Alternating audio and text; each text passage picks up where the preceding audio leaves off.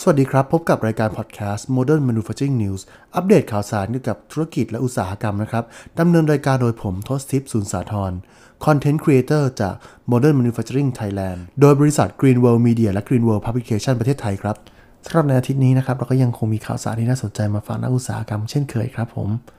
โดยข่าวแรกนะครับ เป็นข่าวเกี่ยวกับหุ่นยนต์ครับเขาบอกว่าหุ่นยนต์เนี่ยสามารถช่วยในการต่อสู้กับโควิด -19 ได้อย่างดีเลยนะครับ เพราะว่าจริงๆแล้วเนี่ย โรคระบาดพอเกิดขึ้นปุ๊บมันก็ส่งผ่านทางสิ่งมีชีวิต ทางอุปกรณ์ต่างๆ แต่ว่าสิ่งมีชีวิตนี่แหละ จะเป็นตัวที่สามารถฟักเชื้อแล้วก็สามารถส่งต่อได้ดีที่สุดครับ เขาบอกว่าคุณอาจจะเคยเจอคำถามนะครับว่า เอ๊ะหุ่นยนต์เนี่ยต่อสู้กับโควิด -19 ได้ไหม โดยผู้เชี่ยวชาญในสายงานหุ่นยนต์อย่างเฮนริกคริสเตนเซนนะครับจาก Contextual Robot Institute จาก University of California เนี่ยเขาตอบว่าได้ครับ โดยตรงนี้นะครับเขาบอกว่าการใช้งานหุ่นยนต์สำหรับการต่อสู้กับโรคระบาดพวกนี้เนี่ยสามารถใช้ได้ในการแพทย์ทางไกล telemedicine หรือการกำจัดเชื้อครับ รวมไปถึงงานของด้านโลจิสติกนะครับ เช่นการส่งของหรือการหยิบสิ่งของที่มันเป็นปนเปื้อนการติดเชื้อนะครับผม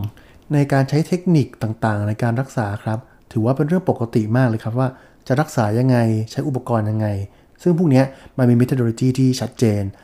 แต่ความท้าทายจริง ๆ นะครับ มันอยู่ที่ สิ่งที่เรียกว่าการปฏิสัมพันธ์กับมนุษย์ครับ เพราะว่ามนุษย์เราเนี่ยมีความซับซ้อนทั้งในเชิงบุคคลและในเชิงสังคมครับ เพราะฉะนั้นเนี่ยความท้าทายในการออกแบบหุ่นยนต์จะอยู่ที่การออกแบบวิธีที่จะปฏิสัมพันธ์กับมนุษย์ในการรักษาครับผม ข่าวต่อไปนะครับมาจากสมอ หรือสำนักงงานมาตรฐานอุตสาหกรรมครับเขาบอกว่าสมอเนี่ยกำหนดแก้ไขมาตรฐานเจลแอลกอฮอล์ล้างมือใหม่ครับ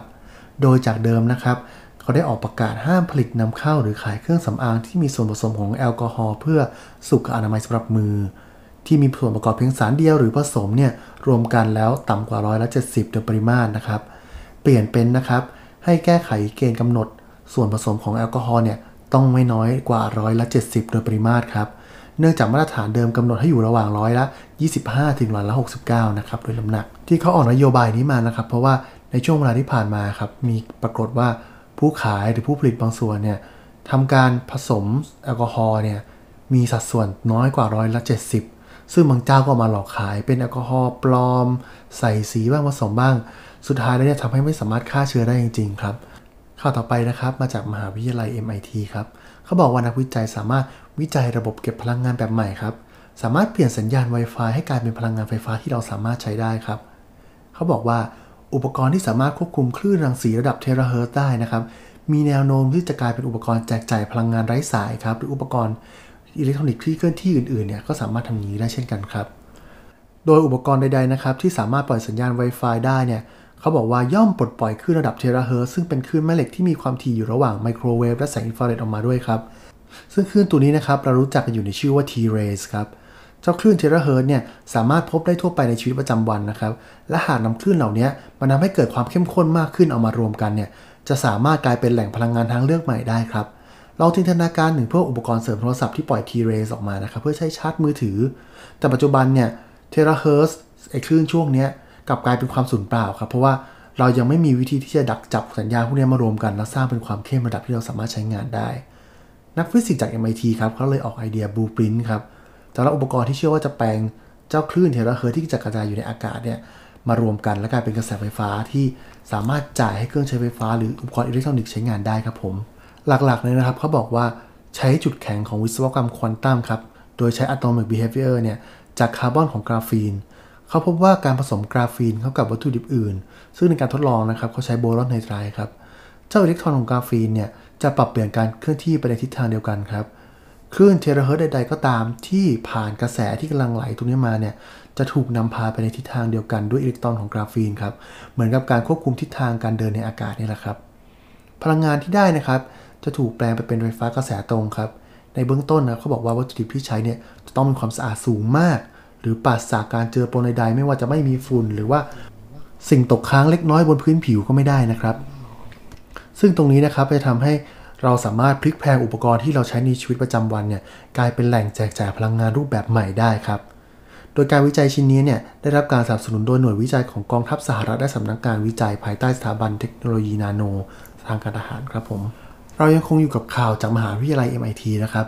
มีข่าวมาว่าตอนนี้เขาให้จับตาภาวะฝืดเคือง supply chain ครับซึ่งเป็นวิกฤตต่อเนื่องจากโควิด -19 นะครับ มันจะเกิดขึ้นในช่วงหลังเดือนมีนาคมครับ โดยศาสตราจารย์ด้านระบบวิศวกรรมนะครับเดมิดชิมิเลวีนะครับจาก MIT เนี่ยแสดงความเป็นห่วงต่อสถานการณ์ไวรัสระบาดในปัจจุบันครับเขาบอกว่าแม้ว่าโควิด -19 เนี่ยจะเริ่มมาปลายปีที่แล้วหรือช่วงต้นปี 2020 แต่ตอนนั้นอะยังคงอยู่ในผลกระทบของประเทศจีนเป็นหลัก แต่ปัจจุบันนะครับมันได้มีการแพร่ระบาดเข้าสู่เอเชียยุโรปไปสหรัฐอเมริกาทำให้ supply chain ทั่วโลกเนี่ยได้รับผลกระทบไปทั้งหมดนะครับในภาคอุตสาหกรรมหลักๆ แล้วก็ไม่เพียงแต่อุตสาหกรรม เท่านั้นนะครับยังเป็น supply chain อื่นๆ ซึ่งฝั่ง demand ก็ได้รับผลกระทบเช่นกันครับ เขาบอกว่าในช่วงปลายเดือนกุมภาพันธ์ที่ผ่านมาครับ Simchi-Levi กับ Pierre Haren นะครับได้คาดการระยะสั้นเอาไว้ในนิยสาร Harvard Business Review นะครับเขาบอกไว้ว่าผลกระทบจากโควิด -19 ในจีนเนี่ยจะนำไปสู่การผลิตที่ชะลอตัวลงในสหรัฐอเมริกา และยุโรปช่วงกลางเดือนมีนาคม เพราะว่าซัพพลายเออร์จากจีนเนี่ยต้องหยุดการทำงานครับ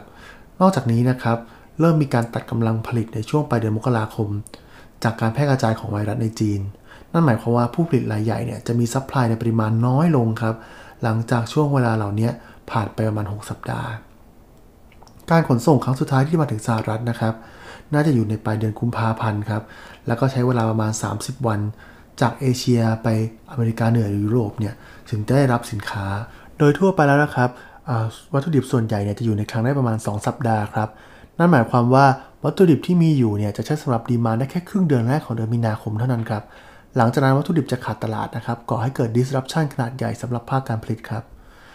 สำหรับผู้ผลิตยานยนต์ส่วนใหญ่นะครับเขาเริ่มลดกำลังการผลิต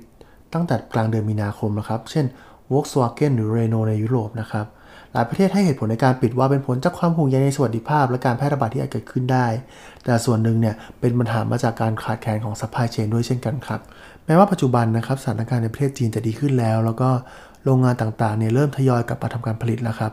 แต่ว่าก็ยังเป็นเพียงส่วนหนึ่งครับ เพราะว่ากำลังผลิตที่กลับมาเนี่ยไม่ใช่กำลังการผลิตทั้งหมด เพราะฉะนั้นเราสามารถบอกได้เลยว่า หลังจากนี้ไปอีกสักพักหนึ่งครับ ปัญหาเรื่องการขาดแคลนทรัพยากรการขาดแคลน supply chain ในการผลิตเนี่ยจะยังเกิดขึ้นอยู่ต่อเนื่องครับผมข่าวต่อไปนะครับเป็นข่าวเกี่ยวกับแบตเตอรี่โปรตอนชีวภาพเพื่อพลังงานหมุนเวียนครับนักวิจัยจากมหาวิทยาลัยอัปซาลานะครับได้พัฒนาแบตเตอรี่ชีวภาพโปรตอนที่สามารถชาร์จได้ในหลักวินาทีครับสามารถใช้ซ้ำได้มากกว่า 500 ครั้งโดยไม่มีการเสียพลังงานด้วยครับ เขาบอกว่าในการทดสอบนะครับได้ใช้การชาร์จจากแผงโซลาร์เซลล์ครับสามารถชาร์จได้อย่างดีเยี่ยมและก็ง่ายดายมากครับโดยไม่ต้องการตัวกระตุ้นอย่างเช่นแบตเตอรี่ลิเธียมที่มาเป็นส่วนเสริมด้วยครับ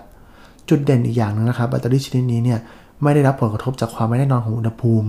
รวมทั้งสามารถใช้งานได้ที่อุณหภูมิต่ำสุดถึงลบ24องศาเซลเซียสครับการพัฒนานี้ครับมีหัวใจสำคัญก็คือ ความต้องการในการพัฒนาแบตเตอรี่ที่พบได้จากองค์ประกอบในธรรมชาติทั่วไปครับ โดยตรงนี้นะครับเขาบอกว่าคุณลักษณะสำคัญก็คือ มีความสามารถในการดูดกลืน และการคายไฮโดรเจนไอออนครับ ซึ่งก่อให้เกิดแค่โปรตอนในระหว่างการชาร์จและการคายประจุเท่านั้นเองครับ เพราะฉะนั้นจะไม่มีการคายสารเคมีที่เป็นพิษ ไม่มีการระเบิดขึ้นมานะครับทำให้มีความปลอดภัยในการใช้งาน และเป็นมิตรกับสิ่งแวดล้อมอย่างมากครับผมสำหรับในวันนี้ผมคงต้องลากันไปก่อนนะครับ